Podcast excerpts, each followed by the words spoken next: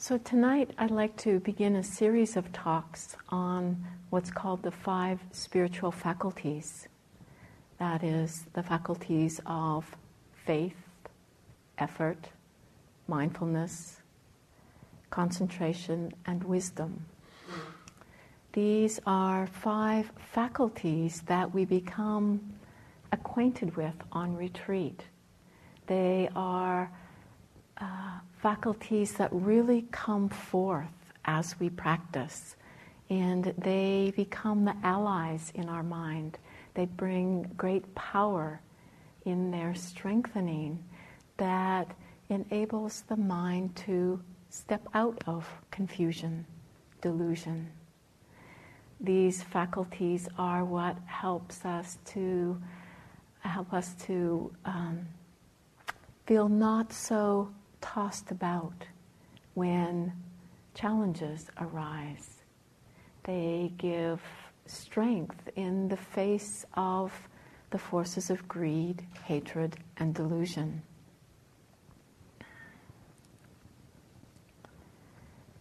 These faculties are quite common faculties that we use every day in our lives, you know, outside of our practice. We need faith um, at any time when we try to do something new, when we're learning something. There's a faith that comes in our capacity to endeavor to undertake something new. You know, as a child, when we first learned to walk, there was this quality of faith. We saw other people doing this great feat of walking, and we had some sense of faith that we too could do it. And then each time that we fell down, it was faith that pulled us up again. We need effort in our lives. Effort to do anything. I mean, even to get out of bed in the morning takes some degree of effort. So, you know, it's not something that's new to us. And then we need mindfulness just to be able to connect with life, to know life you know, even to have any, any sense of what's happening around us. And then concentration. We need it in order to read a book, watch TV, carry on a conversation. And wisdom. We need some basic level of intelligence just to get through life. And so, you know, all of these faculties in one way are very common something that we uh, experience on a daily basis. And yet, these faculties, when strengthened, when uh, brought to a full ripening by way of helping us to connect with our experience, to know truth, to become more present in our lives can ripen and mature into powers that bring us to the greatest possibility that we have in being a human being to know the awakened mind.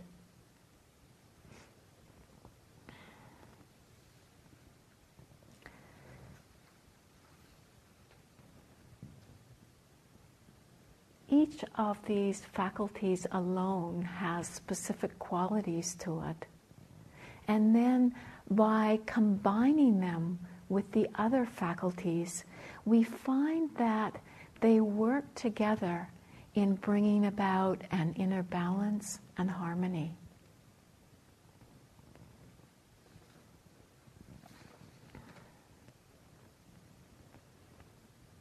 We find that these uh, five spiritual faculties, faith is always listed first. And it's really the beginning place, you know, where there is some sense of possibility. I'll speak, be speaking more about faith tonight, but just first laying it out as the first of the five uh, spiritual faculties. And we find that when we get in contact with this sense of possibility, it brings about a strong energizing quality. It really helps us to have momentum in our practice. It helps us to keep a sustained endeavor, to keep going, to persevering, even though we may meet challenges.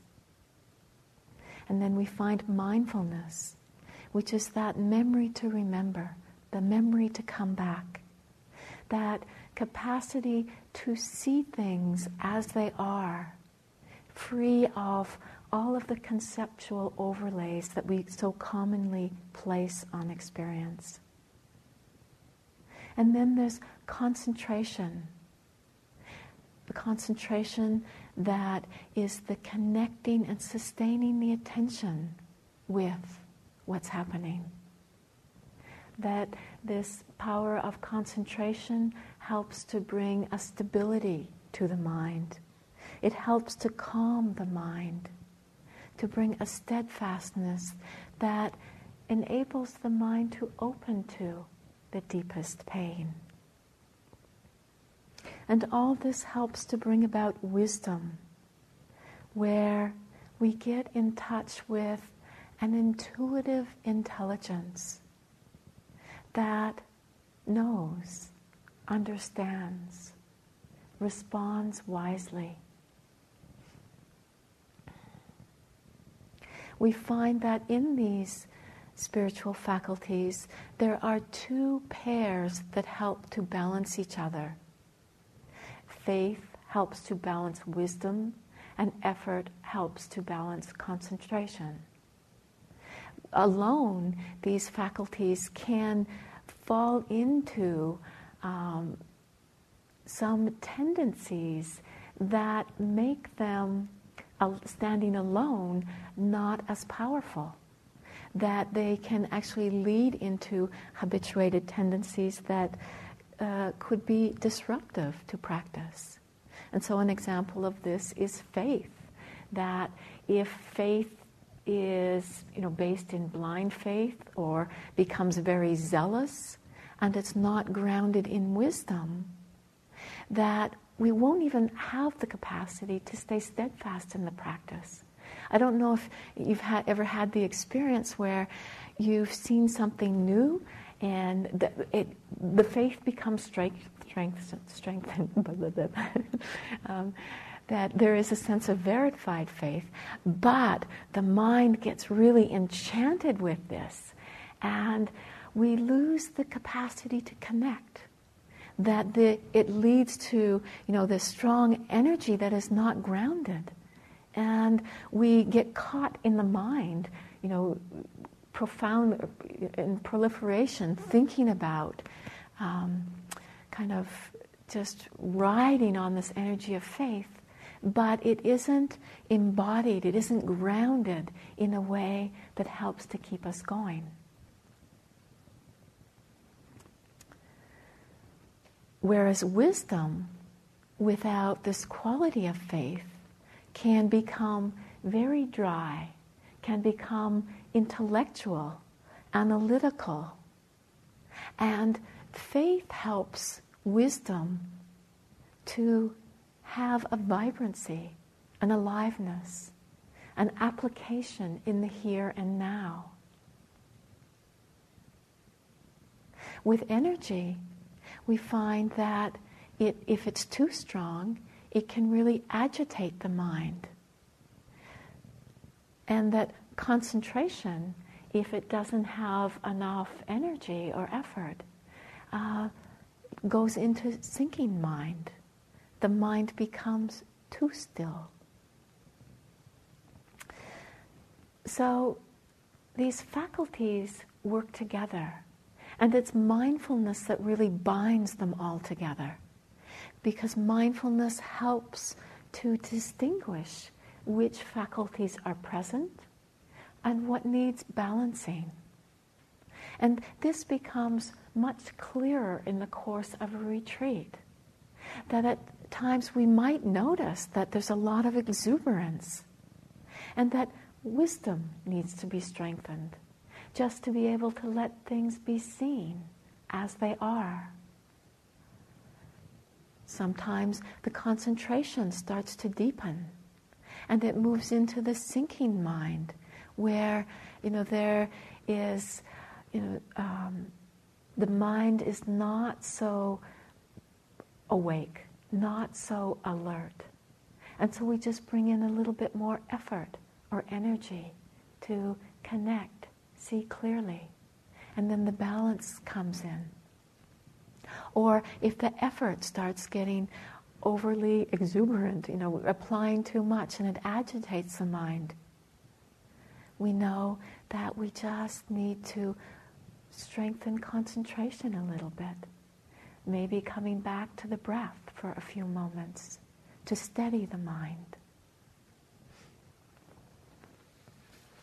So, over the next few weeks, I will be speaking about each of these faculties to help us gain understanding of what they are and how they strengthen in our practice and how this does make them an ally or support that we can rely on.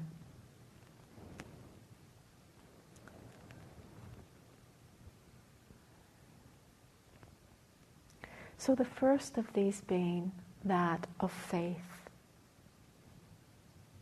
And faith is where we get in touch with a sense of possibility. A sense of possibility that takes us into a larger context of life than living a life that's just based upon satisfying our whims and fancies. Or a sense of possibility that opens us up to something greater than a small, contracted self. Sometimes we may, as a child, have had a moment where we felt a part of life and not at odds with life. And out of that, there was this arising of a sense of possibility. The sense of possibility may get reinforced when we meet people who embody qualities, who, who appear to be living in a wise way, a kind way, the sense of possibility can come when we hear teachings that resonate with us, that have a ring of truth to them.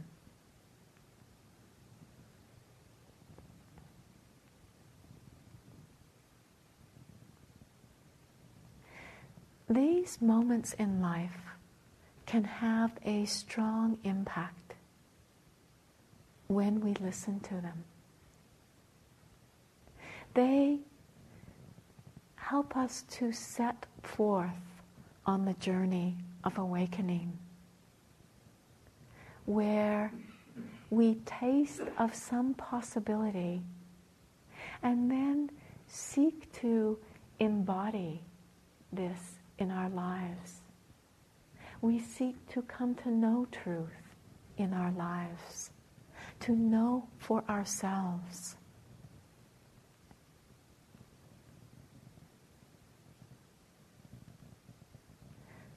it can help bring a lot of energy to our practice, to the journey, if we listen. I know sometimes it brings up fear that we have a profound moment in life and then move into a state of fear about the implication of living honoring what has transpired and a sense that we can't do it Sometimes people shut down after these moments. It feels like too much. There's some concept in the mind of what it might mean. And yet, if we allow these moments, if we listen to these moments, it helps us to have the energy to embark on the great journey of awakening.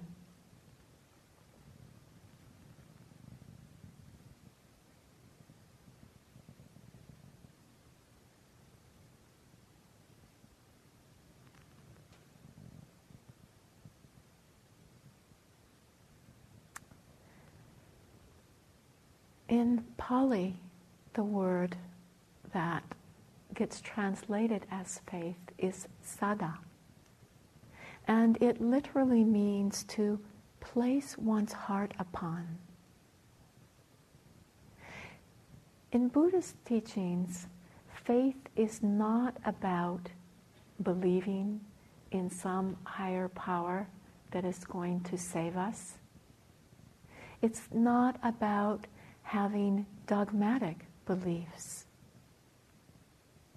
But it's about finding for ourselves that which is trustworthy, that which we can have confidence in.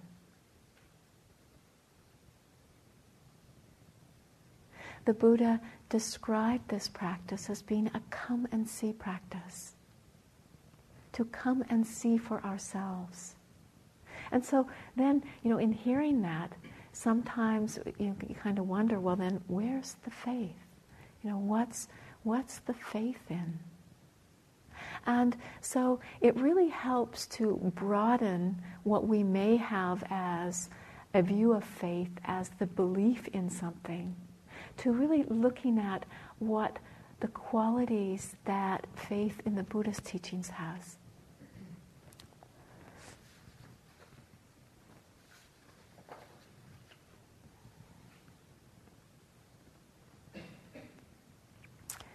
In Buddhist teachings, faith points towards the quality of trust, the quality of confidence, devotion, and a clarity of mind that is able to dispel doubt.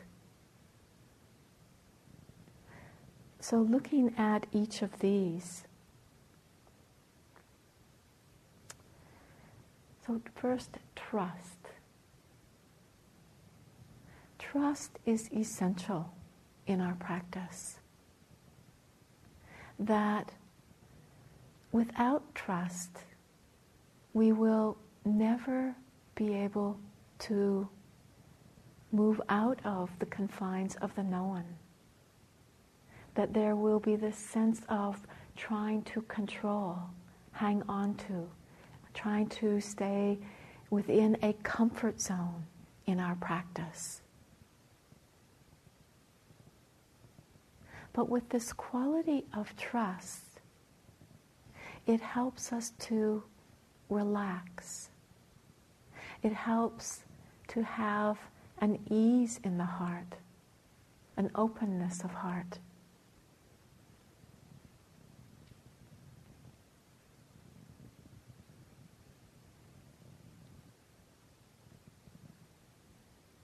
It's a relaxation of the heart.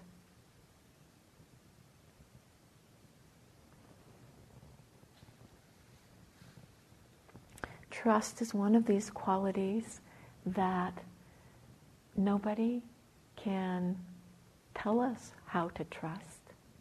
It's something that we have to discover for ourselves. People can point to what is helpful. And yet, it's not something that can be scientifically proven but can be clearly known within our own experience. We experience it at times in our practice when we simply have the willingness to keep coming back over and over again. There is a trust that this is helpful, useful. There's trust when we aren't constantly trying to create something in our experience.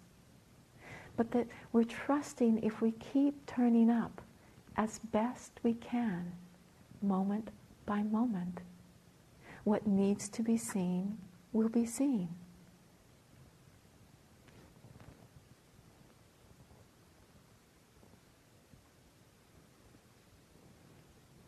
If we look at trust in our own experience, it's those moments where we let go of the conceptual mind. We let go of our ideas, beliefs about how things are, and look directly into our experience in the moment. You know, trust can be as simple as having an idea of this body and letting go of it being my body and experiencing it directly and immediately. Trust allows us to come into immediate contact with life.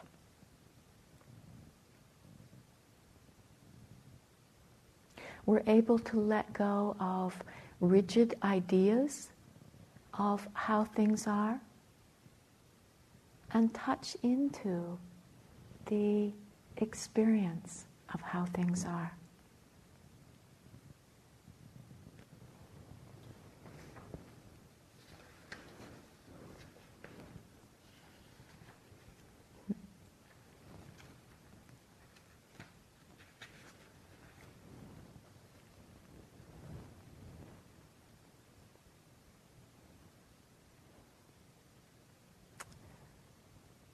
You were going to have a wonderful teaching from another teacher, but it's not here.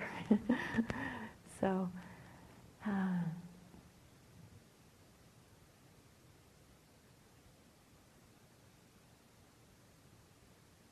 when we don't trust, there's grasping, wanting, the thinking that we need something else.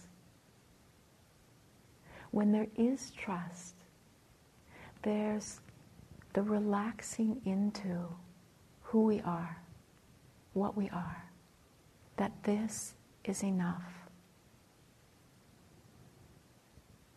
It really is what helps us to be silent, still. What helps us to be fully present without having to do anything different. It takes a tremendous amount of trust just to be. But we start trusting in the power of awareness itself.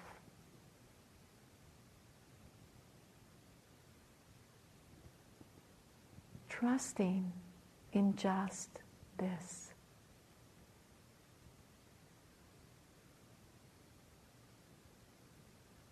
And the man, then the mind comes in, but wait a minute, wait a minute. a little, get, get things a little better before we trust.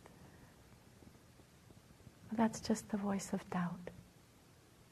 That's just the habituated, habituated mind of wanting.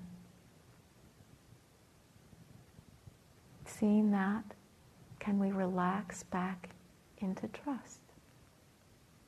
Letting this be enough can let it be a really simple practice. Grasping, trusting, grasping, trusting.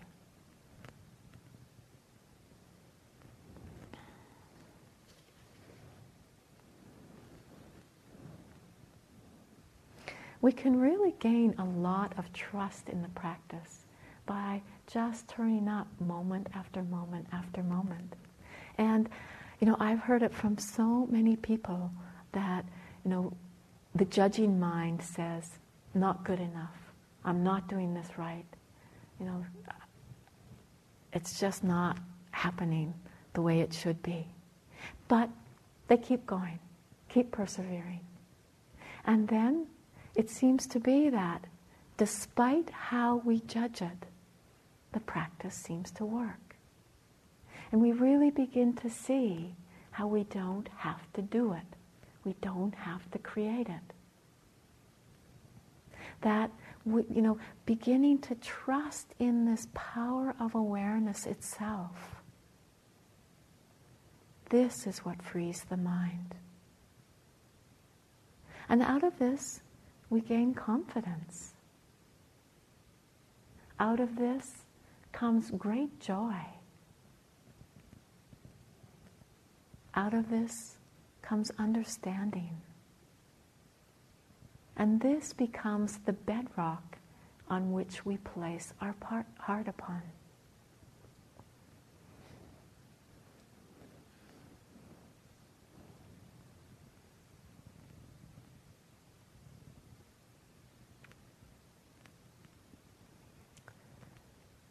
I always get heartened by the words of the Buddha when he said, If it were not possible, I would not ask you to do it.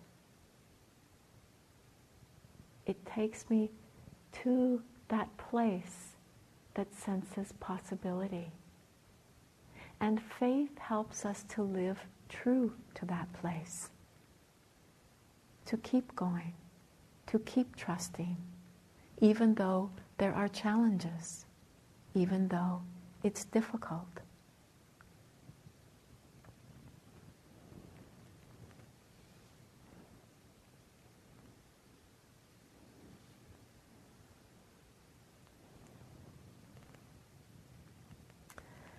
Another aspect of faith in Buddhist teachings is the quality of devotion.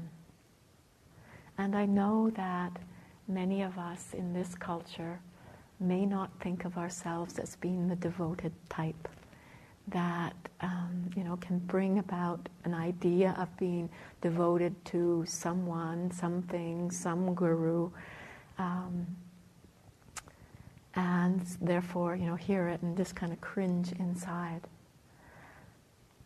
And yet, if we look in our own experience, we may find that this quality of devotion is quite strong, really propels us day to day as we sit here. I remember a time in my own life where you know I had I had been devoted to someone, a guru, and had been fully immersed in a particular path, and then at some point felt quite burned by that, and so not wanting to uh, really follow the path of the bhakti, the path of devotion. And then was meditating and was so passionate about meditation. And then began to see that there was this same quality of devotion, but it was not so connected to another being, but it was connected to the discovery of truth. And it was manifesting through great diligence, strong effort, strong energy to practice wholeheartedly. And getting in touch with a sense of devotion really helps to energize the practice. I have a friend that calls it the energizing bunny. Know, it really brings a vitality to practice when, you know, it's like really bringing our heart to the path. What's meaningful from this place of possibility. Devotion also has within it respect, reverence, humility.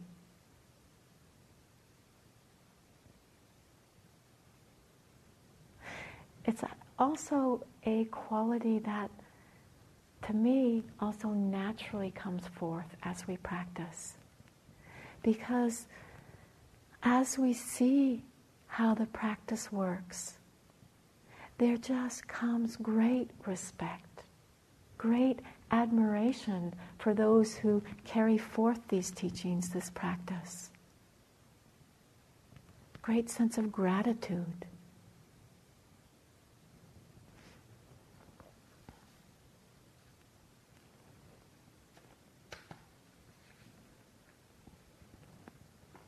Actually, I'd like to share something that was spoken by a Thai forest master, Ajahn Mun.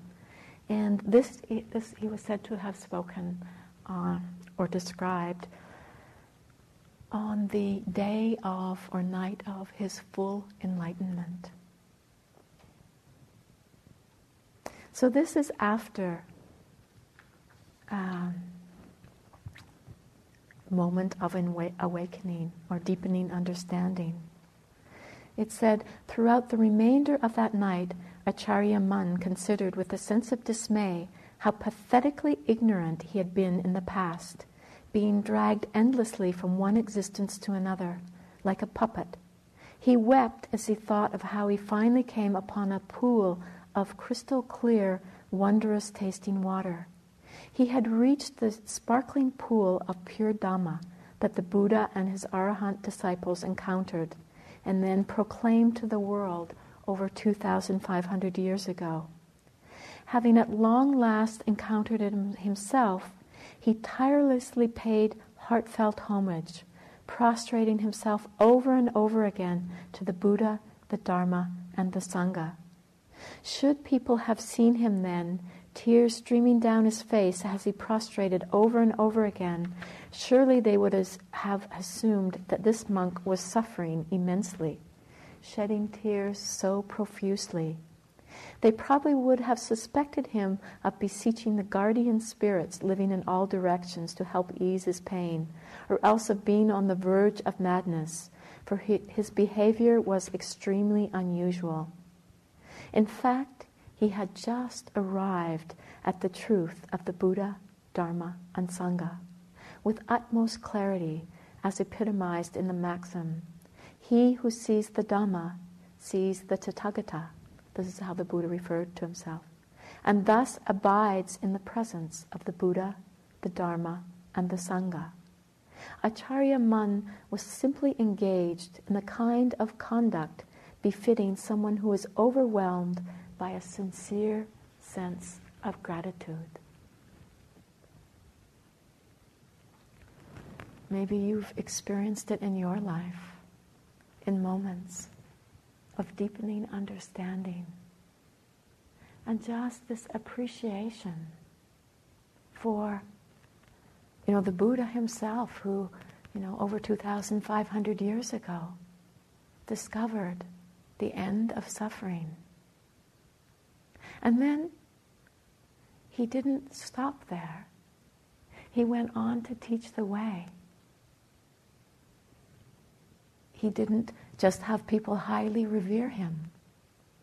But he said, it's possible for you too to understand this.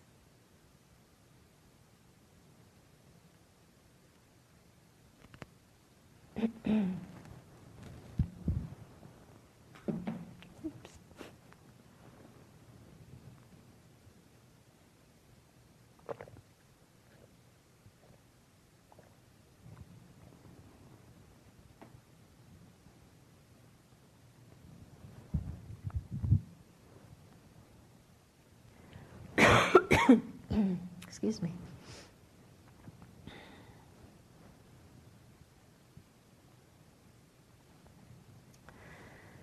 Sometimes when we meet a being who embodies qualities that we value, appreciate, um, it really helps to strengthen the sense of possibility, to make it seem possible for us here and now.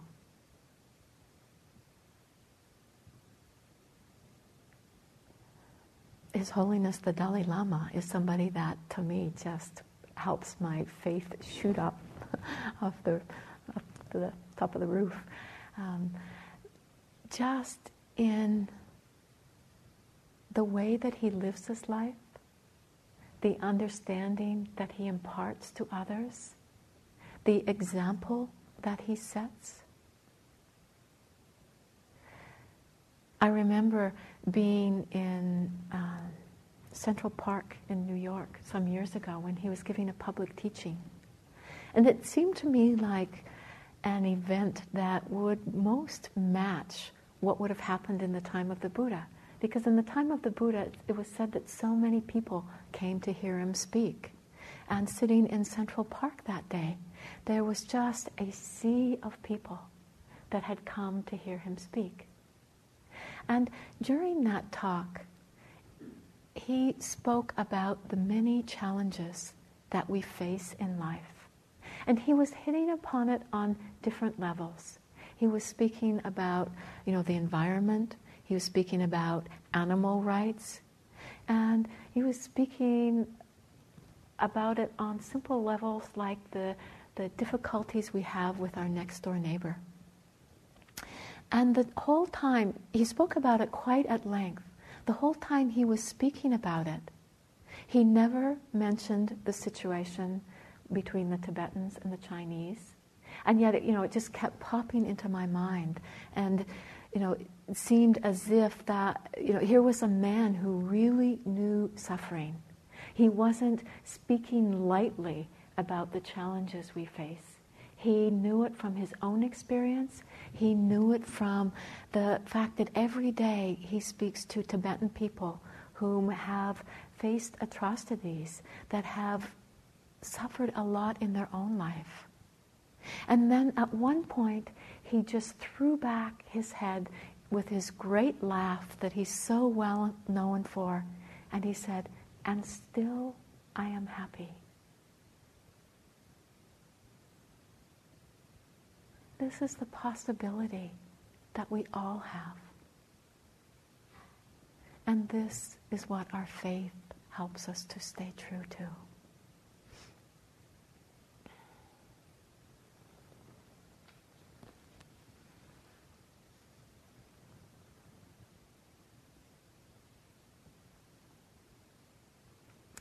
We can find that faith can deepen at times when we least expect it. It can deepen at times when we are really brought to our knees, when you would expect the heart to break, but it doesn't. It opens. It's when the struggle goes out. And in those moments, there is peace and ease amidst suffering. And it begins to show us that even though we in our lives may have had great suffering, we may have struggled a lot,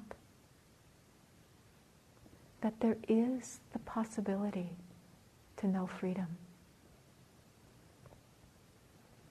I'd like to share a poem from an Australian cartoonist and poet. His name is Michael Leunig. He's very well known in Australia. And often there's a dharmic twist to his poetry.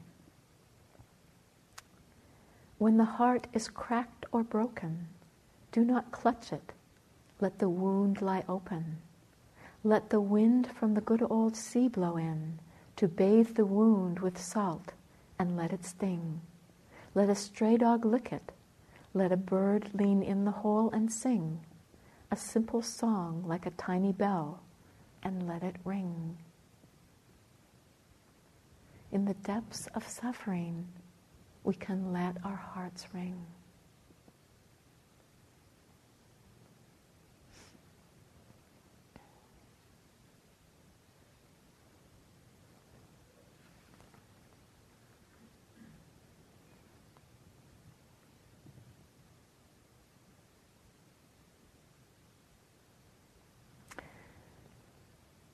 The quality of confidence. And confidence here differs from pride or arrogance. It is the confidence in which we play, place our heart, hearts upon. It's a confidence that grows as understanding deepens.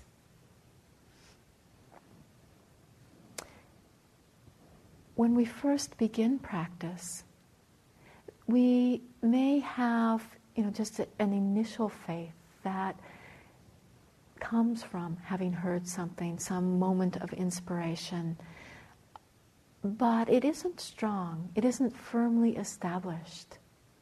But as we practice and we begin to see things in our own experience, have our own understanding, we get what's called verified faith.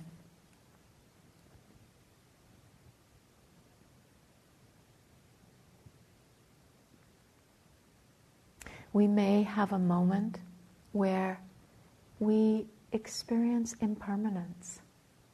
in a new way, in a way that really helps us to see the futility of hanging on and allows the mind to drop into a place of trust. And we become more confident.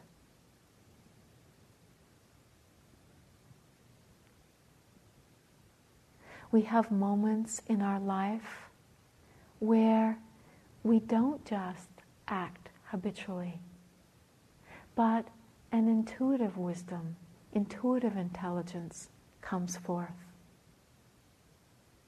And there's a sense of confidence. We begin to have confidence in the lawful unfolding of life, the nature of life. There's less fear, anxiety.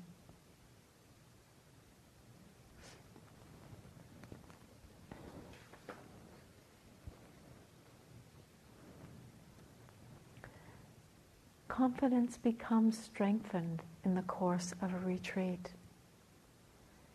through just seeing through our own experience different aspects of the teachings.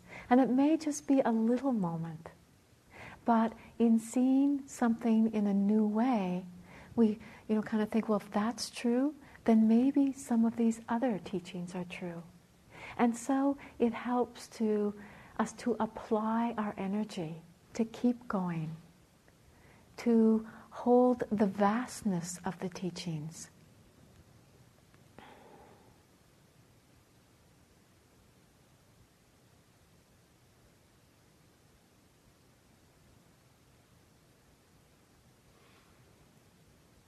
we find that this confidence comes in our lives when we face challenges. Challenges that in the past may have really thrown us about.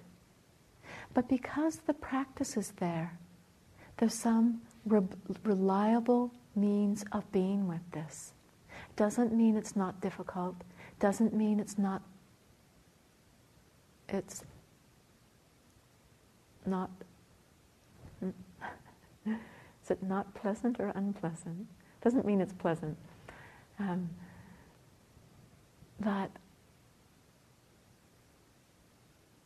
we have confidence in bringing mindfulness to the experience to help to stabilize, to help to be with, to understand deeply that which is transpiring.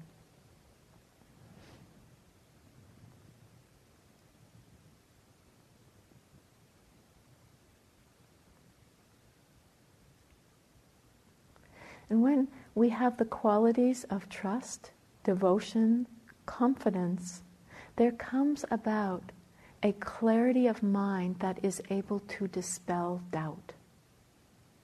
We no longer are uncertain about what we do, why we do it. There comes conviction. There comes a willingness to walk this path for however long it takes. And there comes a great joy in simply being on the path.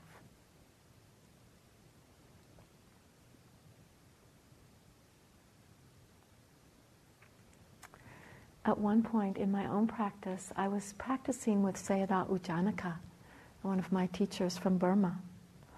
And I would go in and report to him every day about my experience. There was interviews six days a week. And, you know, sometimes struggling, up, down, you know, just the usual in practice, up, down, whatever. And then at some point, I started to notice that he seemed to have great confidence uh, in my practice, much more confidence than I had. And then what I realized was his confidence wasn't in me, Myoshin. His confidence was in the Dhamma and that in someone coming, turning up, and simply doing the best that they could, that w- it was inevitable that the Dhamma would reveal itself. And, you know, just seeing his strength of conviction, confidence, really helped me to gain confidence.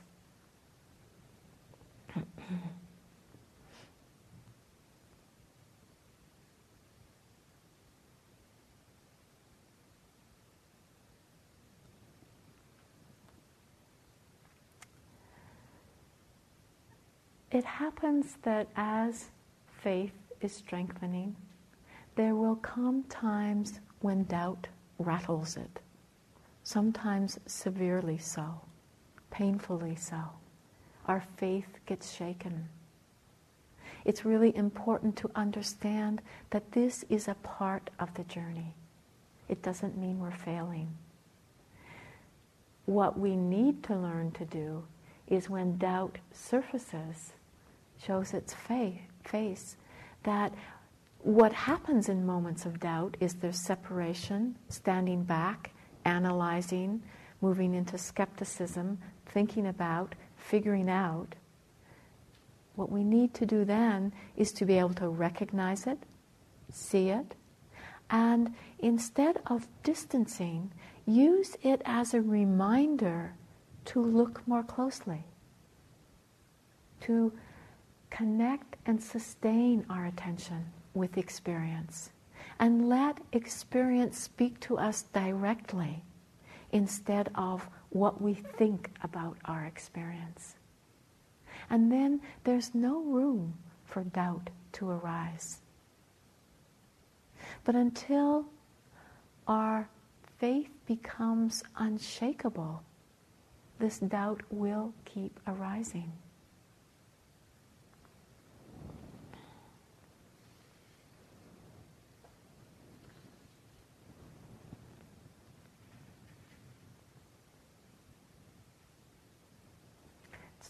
Doubt is a part of what happens. So when it arises, recognizing, become familiar with, because it has a, you know, it's so often convincing. It's the real thing that's happening. You know, it's got the real lowdown on what's happening. But you can feel it in that there's distance, that there's a sense of being caught in one's head. And yet, if we believe it, we lose the capacity to come close to experience. But if we can recognize it, know the flavor of it, and then turn it into a healthy inquiry.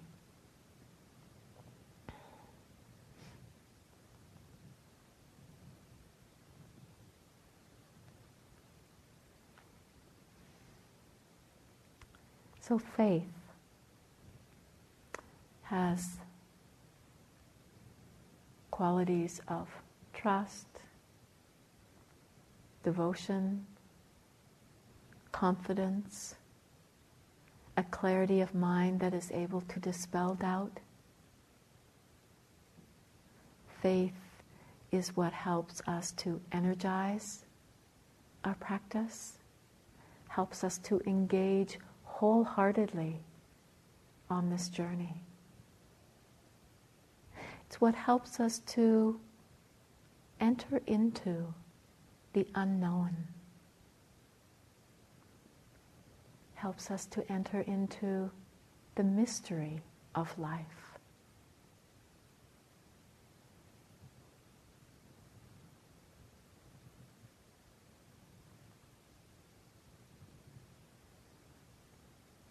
Faith helps us to have the capacity to deeply rest in this moment, to trust that what we have is enough, what we are is enough. It brings about a great, relaxation in the heart. confidence, clarity.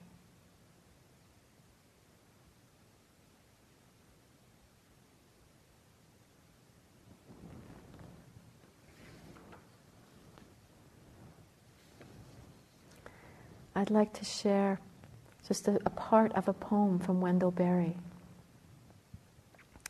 In the ancient faith, what we need is here and we pray not for new earth or heaven, but to be quiet in heart and in eye clear. What we need is here.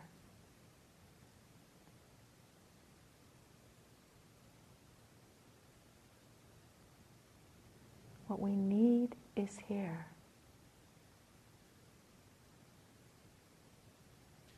Can we relax into this?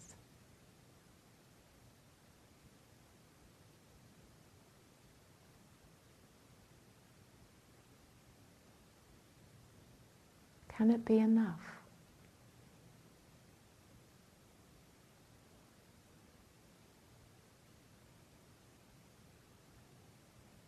Let's just sit for a moment.